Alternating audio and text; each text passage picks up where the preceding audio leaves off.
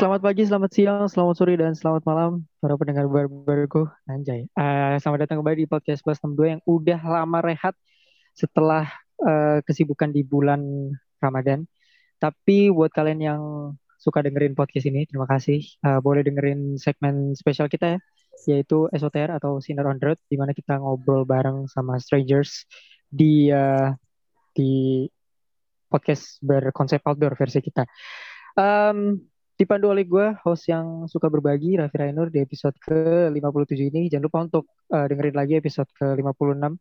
Kita ngomongin FOMO atau Fear, Fear of Missing Out eh, di Spotify, di Apple, di Anchor, dan di mana pun lo mau dengerin podcastnya. Hari ini gue ditemenin sama co-host andalan saya, masih Hari di Bakbar. Halo, Nar.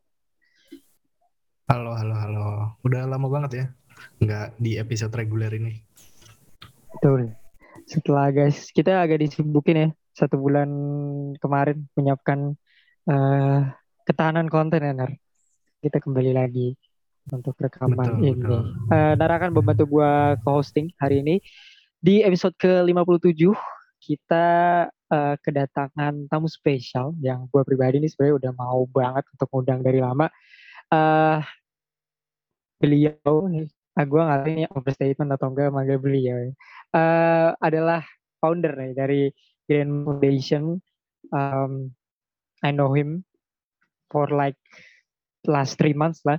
So a warm welcome untuk Kak Fidi Ardi Laksono. Halo Kak Fidi. Halo bro, halo halo halo, assalamualaikum warahmatullahi wabarakatuh untuk semua. Waalaikumsalam. Aduh Ray dan Nara bagaimana kabarnya? Alhamdulillah baik, alhamdulillah baik. Kita berdua baik Baik, baik. BTW, eh, maaf lahir batin ya Kak Fidi, ini aku secara personal belum sempat nyampein. Siap, mohon maaf lahir batin juga buat seluruh pendengarnya dan Ya. juga untuk Nara dan Raffi semoga puasa kemarin diterima Amin. dengan sepenuh hati. Amin. Oke, tapi seperti gaya orang Indonesia pada umumnya, kita basa-basi dulu nih sebelum mulai. Yes bro. Oke, em, gimana nih? Mungkin Kak Vidi boleh ceritain eh, sedikit, oke, satu dua hal Oke. tentang Lebarannya kemarin. Karena kan orang pada mudik, kita tuh sempat mau ini ya, Nar, sempat sebenarnya mau ada rekaman episode Lebaran, tapi karena terlalu mepet dan Hmm. kita semua ada em, segala macam urusan lain, jadinya akhirnya kita postpone. Nah, kayaknya boleh sih sedikit satu dua hal atau satu dua cerita tentang Lebaran kemarin gimana nih Kak Vidi Lebarannya? Em, Oke, Lebaran kemarin terasa tentunya sangat spesial, yang di mana Alhamdulillah kita masih bertemu dengan Hari Raya Idul Fitri, Mhm. tentu dengan full squad di keluarga, Alhamdulillah masih diberikan panjang umur, itu terasa sangat amat spesial. Mhm. Terlebih lagi masih diberikan kesehatan untuk kedua orang tua, masih bisa bisa merasakan Hari Raya Idul Fitri bersama kedua orang tua. Terus juga di tahun ini juga gue nggak pulang kampung, tapi liburan ceritanya. Karena ada, ada ini kan ada ada libur momentum, jadi kita coba optimalkan itu. gitu. Betul sekali. Betul sekali. Eh, sebelum masuk Senin kemarin tuh ya yang hektik banget Betul. tanggal 10 Betul sekali. kemarin. Kacau banget itu. Tapi ya eh it's fun to hear eh, orang-orang liburan ya. gue lihat teman-teman di Instagram semuanya liburan. Saya sendiri sih tidak ya menghabiskan waktu untuk Hmm. menonton Doctor Strange Multiverse of Madness nih bareng Tara ya. Kita juga udah bahas di, di, eh, podcast sebelah di podcast. Tapi eh, let's jumping to the topic ya. Sebelum ke Yes, topik bro. kita mau Siap. mengulik sedikit tentang KVD. Buat yang nggak tahu, Siap. KVD ini adalah founder dari Grandmas Foundation. Ini bergerak eh, di bidang apa nih KVD? Kalau boleh tahu, mungkin teman-teman eh, mau tahu nih sebenarnya. Oke, jadi eh, kami ini ada di bidang sosial, Mhm. Di bidang sosial dan fokusnya adalah ke keluarga lansia. Em, sampai saat ini kita sudah eh, berdiri sekitar setahun Wow. dari 2021, cuman dari saya pribadi sudah bergelut di bidang sosial dari 2016 lah. 2016 sudah 2016 2015 sudah mulai aktif di bidang sosial. Kayak gitu, Bro. Ah, Oke. Em, kenapa targetnya yang tadi gue bilang ke lansia karena ada ada apa ya? Ada fokus tersendiri dari kami untuk lebih menekankan eh, keluarga lansia yang lebih untuk di apa ya dioptimalkan lah seperti itu. Oke oke. Tapi kenapa sih sempat kepikiran gitu untuk untuk melakukan atau membangun Grandmas Foundation ini? Um, pertama, pada faktanya lansia di Indonesia masih minim perhatian, bro. Masih minim perhatian. Terbukti uh, tidak banyak orang yang perhatian terhadap keluarga lansia. Seperti yang gue temuin kemarin, mungkin kalau panti jompo agak banyak ya di Indonesia. Tapi kalau untuk yang pesantren lansia sedikit di Indonesia. Hanya ada empat di Indonesia. Itu kan uh, bisa jadi takaran kita untuk melihat kayaknya hmm, perhatian untuk keluarga lansia masih sedikit gitu. Seperti itu. It, itu yang menjadi pertimbangan kami. Yang kedua, uh, ini menurut data yang gue kutip dari data box. Ini ini langsung kita ke ini ya, langsung ke riset-riset apa mau bahas-bahas atas-atasnya dulu apa langsung ke dalam? Gak masalah. Kalau kalau mau ke situ dulu juga gak masalah. Gak masalah ya, siap ya. Oke oke oke. Jadi gak menurut uh, dari BPS, Badan Pusat Statistik melaporkan terdapat 29,3 juta penduduk lanjut usia di Indonesia atau setara dengan 10 persen, 82 persen yang ada di Indonesia itu kehidupannya menengah ke bawah, bro. Empat, sekitar 40 persennya itu menengah ke bawah. Oh. Dalam dalam artian banyak yang tidak mendapat perhatian lebih dari dari keluarganya ataupun dari pemerintah. Nah, uh, ini yang menjadi pada akhirnya uh, fokus kami untuk terus membantu mereka seperti itu, mulai dari uh, sandang pangannya ataupun kehidupan yang harus lebih layak seperti itu. Oke, okay, oke. Okay. Berarti ya sebenarnya um, masih belum apa ya, masih belum terpenuhi lah ya. Um, Betul. Dari lansia-lansia ini, gitu. Betul. Di Grandmas Foundation di sana hadir untuk itu, gitu kan?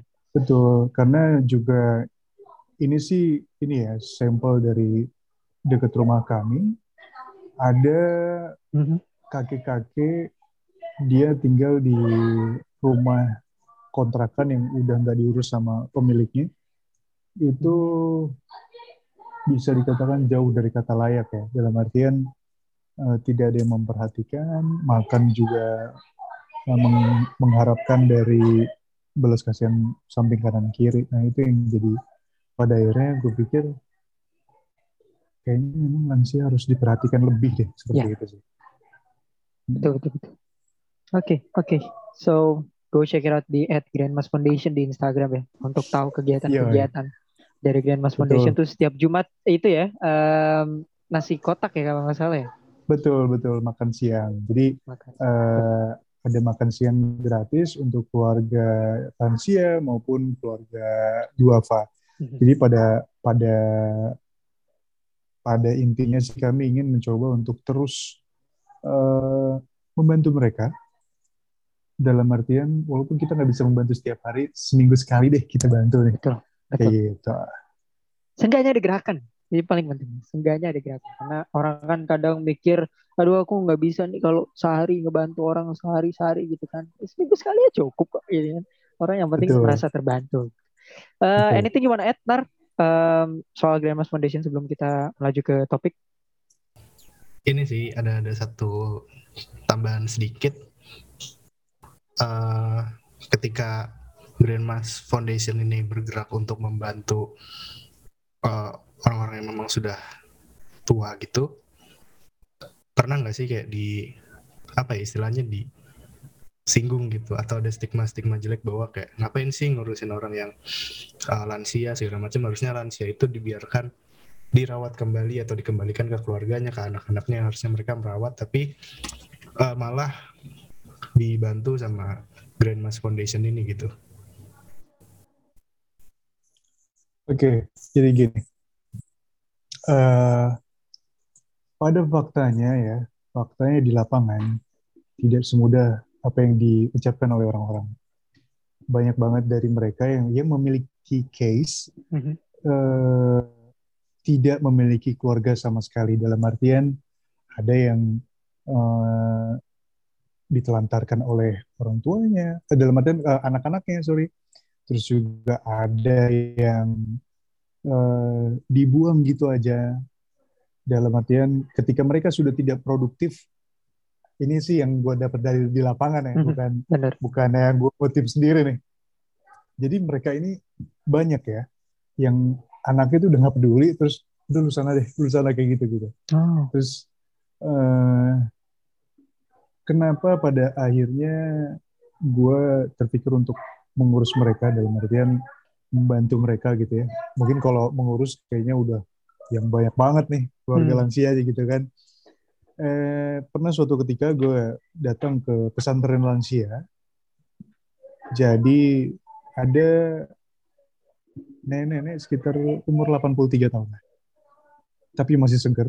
Mhm. dan ini daerahnya dekat sama kita yaitu di daerah Pondok Aren Nah, dia nyamperin gue setelah gue bikin kegiatan sosial. Dia bilang "Eh, Mas Fidi. Ya bu.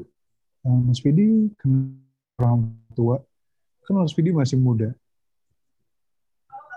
Oh nggak apa-apa bu. Eh, karena suatu saat nanti saya akan saya akan tua bu. Dan harapannya ketika saya tua nanti ada yang ngurusin saya. Seperti itu. Eh, dia langsung nangis terus Mas makasih loh Mas udah bantuin mm, kami karena nggak banyak anak muda yang mau bantuin kami, mau bantuin kami dalam artian makan aja kami kadang-kadang mengharapkan donatur ada sulit kayak gitu. Ya. Dan alhamdulillahnya eh, Ray dan juga Nara kami ini sekarang sudah eh, mendapatkan lumayan banyak donatur wow. Terlebih lagi kami bekerja sama eh, ada sekitar empat perusahaan bahkan coming soon 5 sampai 6 eh, perusahaan mulai dari F&B maupun eh, perusahaan IT Hmm. Hmm, harapannya masih banyak terus yang bisa kita bantu seperti itu sih Ray. Eh, Nara Oke, oke.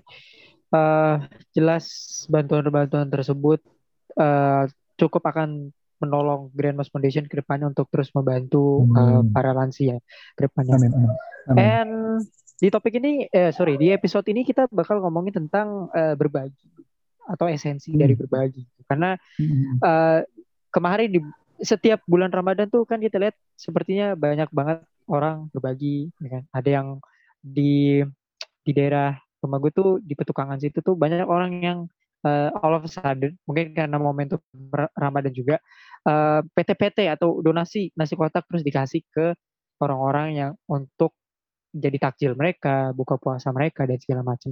Di luar itu juga misalnya misalnya misalnya sholat Jumat, let's say ya, di kadang di masjid-masjid itu suka eh, ada berbagi makanan gitu kan, berbagi makan siang atau tiba-tiba makan gratis ada yang ngasih dan segala macam gitu. Termasuk di Grand Mas Foundation ini kan juga eh, berbagi kepada sesama. Nah, sama Kak Vidi satu tahun di Grand Mas Foundation, eh, esensi berbagi itu dapat banget nggak sih? Dan kalau iya, esensi berbagi itu seperti apa? Karena sepertinya kayaknya tuh orang masih bingung sebenarnya sama esensi berbagi. Ada yang berbagi hanya untuk ini, ada yang berbagi untuk ini gitu. Sebenarnya dari pengalaman setahun eh, Kak Vidi di Grand Mas Foundation, esensi berbagi itu dari Kak Vidi pribadi itu seperti apa? Oke, kalau dari pandangan eh, gue pribadi, berbagi yang sesungguhnya adalah ketika kita mempunyai sesuatu, tapi kita tidak eh, merasa kehilangan ketika kita membagi itu. Mhm. Karena kalau pandangan gue pribadi, ketika kita sudah memberikan apa yang kita punya, pasti suatu saat nanti akan diberikan lagi oleh Tuhan. Jadi eh, pandangan gue sih seperti itu ya. Kalau ngomongin soal em, kenapa kenapa eh, gue semangat ataupun punya jiwa berbagi yang gimana-gimana gitu ya. Em, gue punya keyakinan kita ini hidup kan cuma sebentar ya bro. Betul. Kita hidup cuma sebentar dan cuma numpang lewat gue pikir. Ada alangkah baiknya kita nanam sih. Nanam nanam nanam sampai pada akhirnya di- dikatakan pulang pulanglah dengan dengan dengan sesuatu yang baik kayak gitu dan bermanfaat Betul.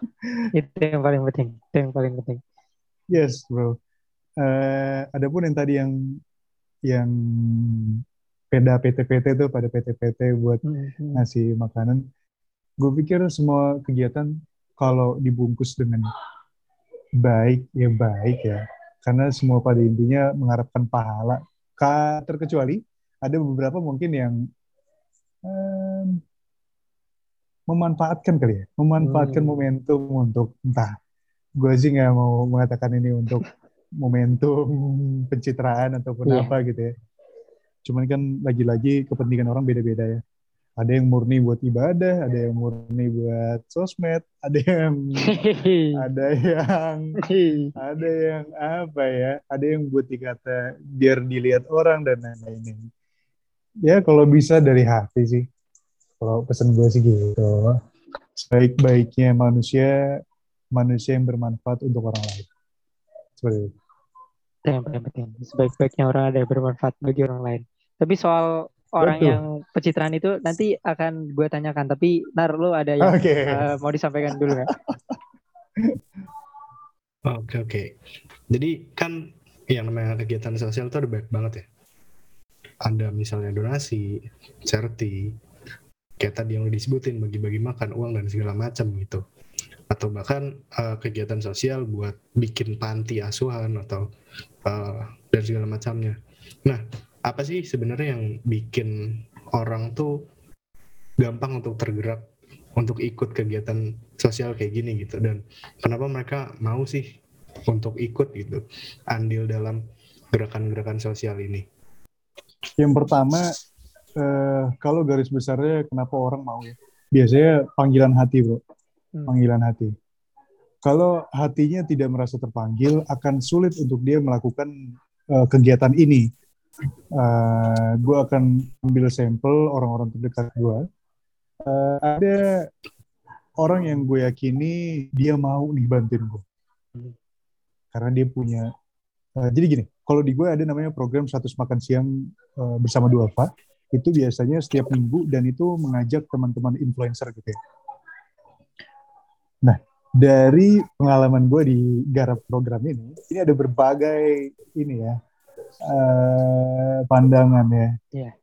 yang pertama kita ambil yang positif dulu ya yang positif ini ada influencer yang gue ajak hmm, gue ada program ini ini ini nih nah kegiatannya setiap hari Sabtu kita nanti bakal keliling-keliling ngasih makan oh ayo ayo fit ayo ayo let's go. ada yang kayak gitu tanggapannya Iya.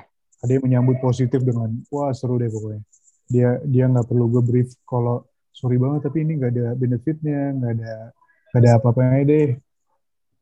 Oh nggak apa-apa nggak apa-apa gue seneng bahkan kayak gitu-gitu. Karena gue pengen berbagi tapi nggak ada medianya seperti itu. Mhm. Eh, ada juga eh, influencer yang kalau gue ajak aduh tapi kan gue ada ini bro ada ada manajemen ini bro ada yang kayak gitu gitu lagi-lagi gue berpikir mungkin semua orang punya pandangannya masing-masing. Mhm. dan lagi-lagi gue akan mengatakan ini panggilan hati kalau hati lu nggak merasa terpanggil untuk membantu orang lain rasanya akan sulit deh. Iya. untuk eh, melakukan hal yang gue pikir non benefit di sini Mhm. tapi benefit di alam lainnya. Iya, gitu. iya. Nah, itu sih mungkin masalahnya eh, beberapa Mm. orang mungkin tidak apa ya, mungkin melihat sesuatu eh, berdasarkan yang sifatnya beneficial mungkin ya. Harus ada win-win Mm-mm. solution lah untuk dia. Mm-mm. Eh, apakah Mm-mm. itu salah juga Kak Vidi menurut lo? Kalau orang misalnya eh, dari Grandmas nawarin, nah, misalnya gue nih, gue influencer gitu kan. Eh, tapi gue minta eh, keuntungan lah dalam tanda kutip, hal yang sifatnya beneficial supaya gue nggak sia-sia nih tenaganya. Itu is it wrong though untuk untuk eh, berpikir seperti itu? Gue pikir enggak ya, karena eh, kita nggak pernah tahu orang punya uang atau enggak. Dan gue pikir mungkin juga kita nggak tahu ya dia denanya begitu kan DBU ataupun apa gitu kan. Cuman kalau kalau kalau boleh berpendapat Ya. harus bisa membeda- membedakan mana kegiatan sosial, mana ke- kegiatan yang berbenefit. Mhm. Itu sih. Jadi harus bisa bedakan aspek eh, dua aspek ini. Kalau boleh berpendapat, kalau boleh berpendapat sih seperti itu gitu ya. Cuman kan lagi-lagi eh, pendapat orang kan beragam dan hmm, ya nggak bisa dipaksakan juga ketika dia nanya itu gitu kan. Mhm. Nggak ada, nggak ada bro, ayo dong please, kan lu punya followers banyak kan. kan. Kita nggak bisa kayak gitu juga. Karena lagi-lagi ya itu, kalau hatinya belum terpanggil kayaknya sulit deh. Gue, gue, gue kalau gue boleh cerita, jadi ceritanya eh, 2017 itu gue pernah ke eh, Pesing, deket di dekat Pesing ada, gue lupa nama daerahnya apa ya. Jadi eh, mereka ini warga negara asing, warga negara asing yang eh, terlantar lah istilahnya. Mereka ada yang dari Somalia, Irak, terus juga Palestina, eh, Suria. Jadi campur tuh bro, itu campur. Ada ada berbagai negara lah ada di sana. Dan em, mereka ini luput dari pengamatan. Jadi mereka di, di sana tuh lontang-lantung bro. Itu 2017 ya. Kalau sekarang gue Hmm. Mereka mereka nggak bisa makan, tinggal orang jadi baik-baik banget ya. Harus gue akuin orang orang ini orang baik banget. Ada yang punya gedung itu disewakan ke mereka, eh, dikasih secara cuma itu kayak gedungnya kalau pendengarnya kalau pendengar eh, teman-teman kuliah di BL mungkin satu unit 8 itu sewakan atau diberikan secara cuma untuk warga Wow. negara asing ting- tinggal di sana. Jadi ketika gue ke sana itu bener-bener ada yang pupe sembarangan, Hmm. pipisnya eh, Beraturan. bau lah, bau lah bisa dikatakan. Terus eh, makan eh, makannya selesai buang gitu aja gitu ya. Kita sama-sama eh, bersinergi untuk membantu mereka waktu itu. Kalau teman-teman mau lihat bisa lihat ada di highlight saya di di video di Laksmono itu ada highlight tahun 2017 itu kita ketemu sama warga negara sana untuk eh, ngebersihin lah, ngebersihin, ngebersihin tempat mereka sampai pada akhirnya layak dan memberikan makanan yang layak juga kayak gitu. Oke. Karena waktu itu sih belum ada perhatian lebih dari pemerintah. Kalau sekarang sih harapannya sudah kayak gitu sih. Nah, ketika udah selesai, eh, banyak dari keluarga asing ini berterima kasih karena mereka istilahnya nggak punya negara. Kadang gue nggak setuju ya ketika eh, minta-minta ini kan kita nggak bisa menutup mata ada yang dijadikan pekerjaan pak. ya betul. Bener, luar biasa Kenapa banget. ketawa ya? Eh, Iya betul betul. Jadi gini, 2018 gue pernah makan sama Bu Hovifah, makan siang saat itu, itu di Lebak, hasil hasil risetnya dia di Lebak ya. Gue lupa tahun berapa, cuman ini hasil paparan dia, dia bilang ada em, di daerah Lebak waktu itu ada yang bawa dalam sebulan itu bis datang sekali. Waktu itu waktu pada tahun itu ya pada tahun itu ya. dan em, ketika sudah dibawa di Jakarta disuruh minta-minta pak. Buset. iya jadi jadi jadi lagi-lagi human trafficking di Indonesia itu luar biasa banget. Ada yang dijadikan pengemis ada yang dijadikan eh, apa tuh istilahnya itu jadi bonekanya ya jadi Mhm. bonek apa ya disebutnya ya? jadi jadi propertinya mereka untuk minta-minta lah Iya. seperti itu Ya menjual Terus- menjual rasa kasihan itulah ya sebenarnya. Betul sekali, bro. Karena orang Indonesia ini kan kelemahannya kasihan ya. Hmm. Kasihan, ah, iba lah iba. Hmm. Hal inilah yang pada akhirnya gue pikir, aduh ini dia yang rusak orang yang bener-bener butuh gitu ya. Itu Hmm. loh. Itu pada tahun itu ya. Terus pada pada gue lupa kalau nggak salah 2018 ataupun 2019 ya. Bukoviva bikin waktu itu dia masih jadi Menteri Sosial. Cuman gue lupa tahunnya ya, maaf kalau gue salah tahun ya.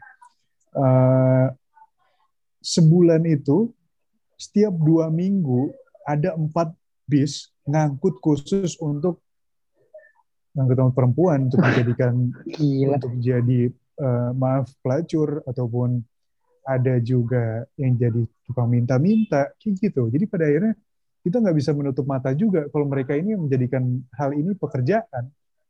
Hmm. Gitu dia tuh. Makanya, aduh, kacau deh. Eh, kalau dari gue pribadi sih nggak semua itu harus ada benefitnya ya kayak kadang-kadang ya buat ketenangan hati aja sih itu kan juga bisa gitu Betul, sepakat gue.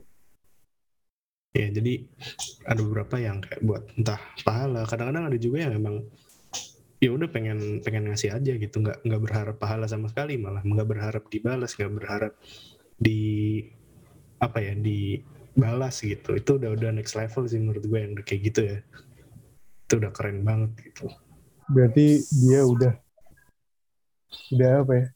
Ikhlasnya udah next level deh. Betul. Udah nggak bisa diukur sama apa pun Betul ya. Udah udah kayak ngasih aja. Punya apa? Avanza. Waduh. Waduh. Bukan yang kayak gitu ya. Bukan yang kayak gitu ya. Waduh. Iya. Iya nar, bukan yang kayak itu nar. Sepuluh sepuluh ribu kamu di juta. Karena ya kayak tadi Kak Vidi bilang ada orang-orang yang em, ingin apa ya? Kadang ada orang yang ingin dibantu tapi terlihat memaksa gitu ya. Ada beberapa di sana yang kadang kan kita kalau mau bantu misalnya kayak gue sama Nara misalnya mau keluar atau pengen ngebantuin Hmm. orang, pengennya mencari orang yang deserve untuk dibantu. kan. Betul sekali.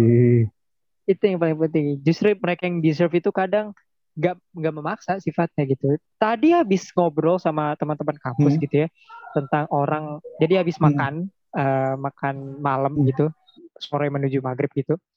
Eh, di salah satu warteg gitu kita ada biasanya ini kan Kak Vidi? Nar, ada yang minta-minta gitu. Ada orang yang eh, baik itu sorry misalnya ngamen atau sekedar minta-minta aja iseng gitu.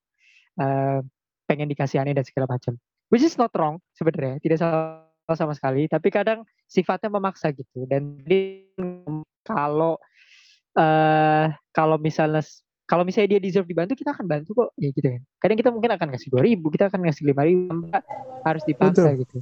Kadang justru ada ini mengutip dari temen juga ya kadang ada di jalan yang misalnya kita suka lihat gitu ya bapak-bapak. Kemarin sama Nara tuh sempat ke Jakarta terus ada orang yang bener-bener jualan for for a living gitu. For a living. Dia bener-bener jualan for for his life Iya, iya. gitu. Dan kadang mungkin gue belum tergerak tapi orang di belakang yang lagi jalan mungkin tanpa ragu-ragu akan memberikan duitnya untuk membeli Ya, eh, jualan bapak Iya. itu. Bahkan di di di sapu bersih gitu loh. Semuanya kan kita suka lihat kan. Nah, ada beberapa influencer di sana yang pak ini saya saya bayar aja nih semua gitu. Mhm. saya bayar aja semua bapaknya eh, simpen aja gitu. Atau borong semua gitu kan. Kadang kalau itu kan kita nggak pernah tahu Betul. ya. Dan itu kadang-kadang orang nggak perlu lah untuk maksa-maksa minta ya sorry to say gitu. betul. jadi kita kadang tergerak. Ketika kayak Kak Vidi tadi bilang ya yang penting nunggu hatinya tergerak aja Betul. gitu. Gak bisa emang gak bisa dipaksa Bahkan Iya, gue pernah lihat eh, ada tukang maaf tukang minta-minta ya. Eh, ketika Hmm. nggak dikasih entah mobil dibaret, entah entah dia yang kayak melotot, aduh, Kedumel, kedumel. kedumel Kedumel. gitu ya. Aduh, bilang ini nih yang ngerusak orang-orang yang bener-bener butuh nih kan. Nah ini nih kadang-kadang gue bener-bener marah nih sama sama orang-orang yang kayak gini-gini nih. Bahkan kan udah jelas ya hadisnya, lebih lebih baik tangan di atas daripada tangan di bawah nggak sih? Duh, Iya, facts. Gua- betul kenapa ya? betul betul Nah, gitu. Gue gue sempat ini nih sempat lihat eh, podcast kalian yang di di Jakarta keren banget itu. Keren keren keren keren. thank you thank you thank you thank you by the way thank you Eh, kita sempat ini ya Nar, soal podcast di sana kita sempat diganggu sebenarnya oleh Oh, iya, beberapa. Biar biar biar gue tebak, biar gue tebak. Pasti minta jatah.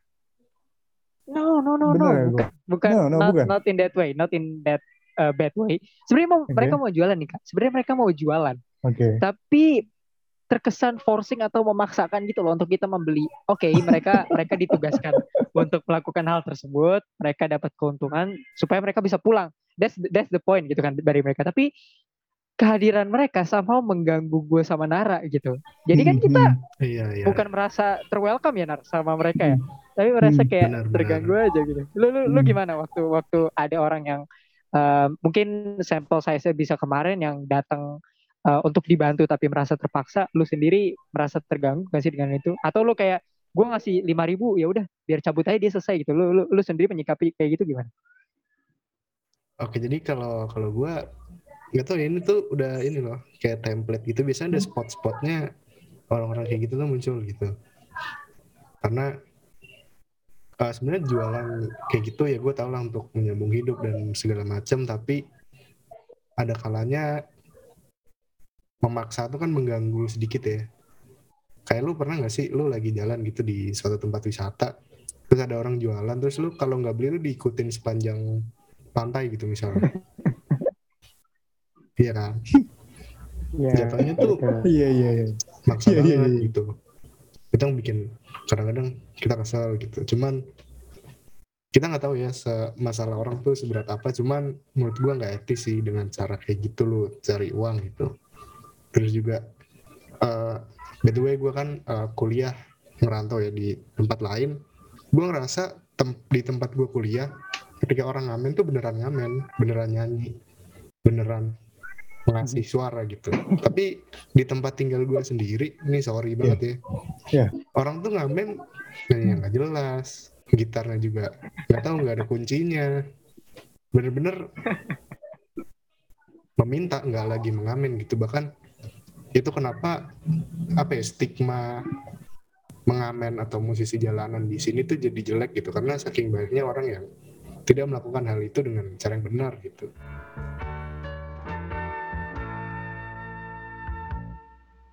Oke, eh, terakhir sih mungkin ya sebelum kita tutup, em, mungkin pesan dari Kak Vidi untuk orang-orang supaya eh, mereka terdorong. Ini susah untuk untuk berpesan mendorong seseorang untuk berbuat, tapi jika bisa eh, ada nggak sih pesan dari Kak Vidi untuk terus mendorong orang untuk berbagi tanpa ada embel-embel ini, tanpa ada embel-embel itu, tanpa ada embel-embel konten, dan ke depannya harapannya untuk Grandmas Foundation mungkin dua, tiga, empat tahun ke depan.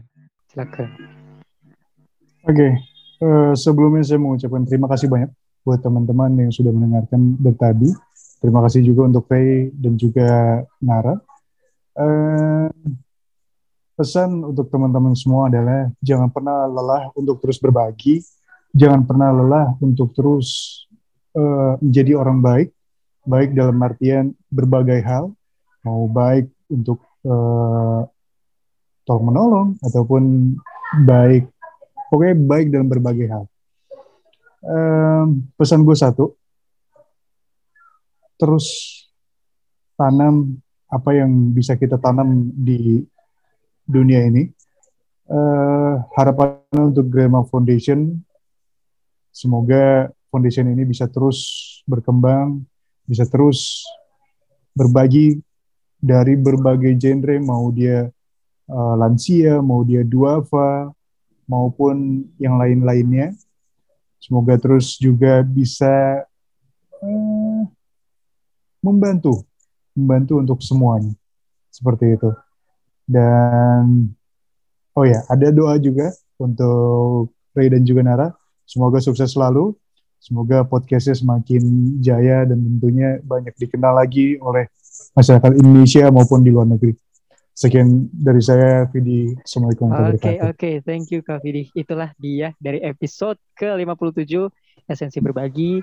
Uh, udah disampaikan tadi dari Kak Vidi banyak hal tentang bagaimana kita juga tidak boleh uh, bukan tidak boleh sih maksudnya diharapkan untuk tidak uh, mencari imbalan dalam menolong seseorang gitu. Itu yang penting tergerak hatinya aja. Yang penting tergerak hatinya aja, Bos. Uh, soal urusan akan dibalas atau enggak itu kan urusan belakangan. Karena itu ya esensi berbaginya gitu.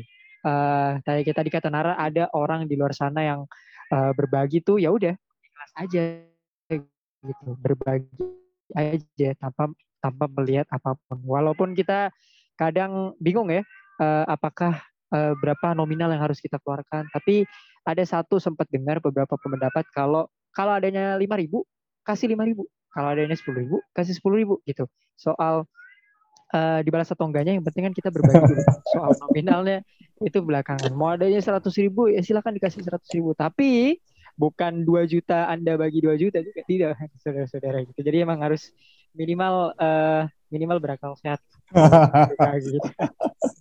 Oke, oke.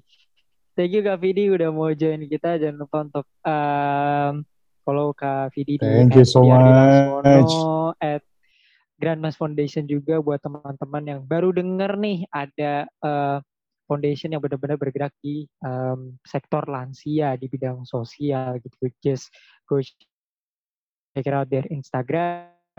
Um, follow juga kita at plus ID to know more about our podcast dan dengerin podcast kita di mana pun lo suka dengerin podcastnya di Spotify, di Anchor, di Apple, dan di mana pun lo suka dengerin. Thank you udah dengerin episode 57, sampai ketemu lagi di episode 58 minggu depan. Stay healthy, karena udah ada beberapa penyakit, baru nih, jadi tetap uh, sehat-sehat aja, termasuk Kak dan keluarga. Stay healthy buat yang dengerin, we'll see you guys in the next episode. Cheers, bye. Thank you so much.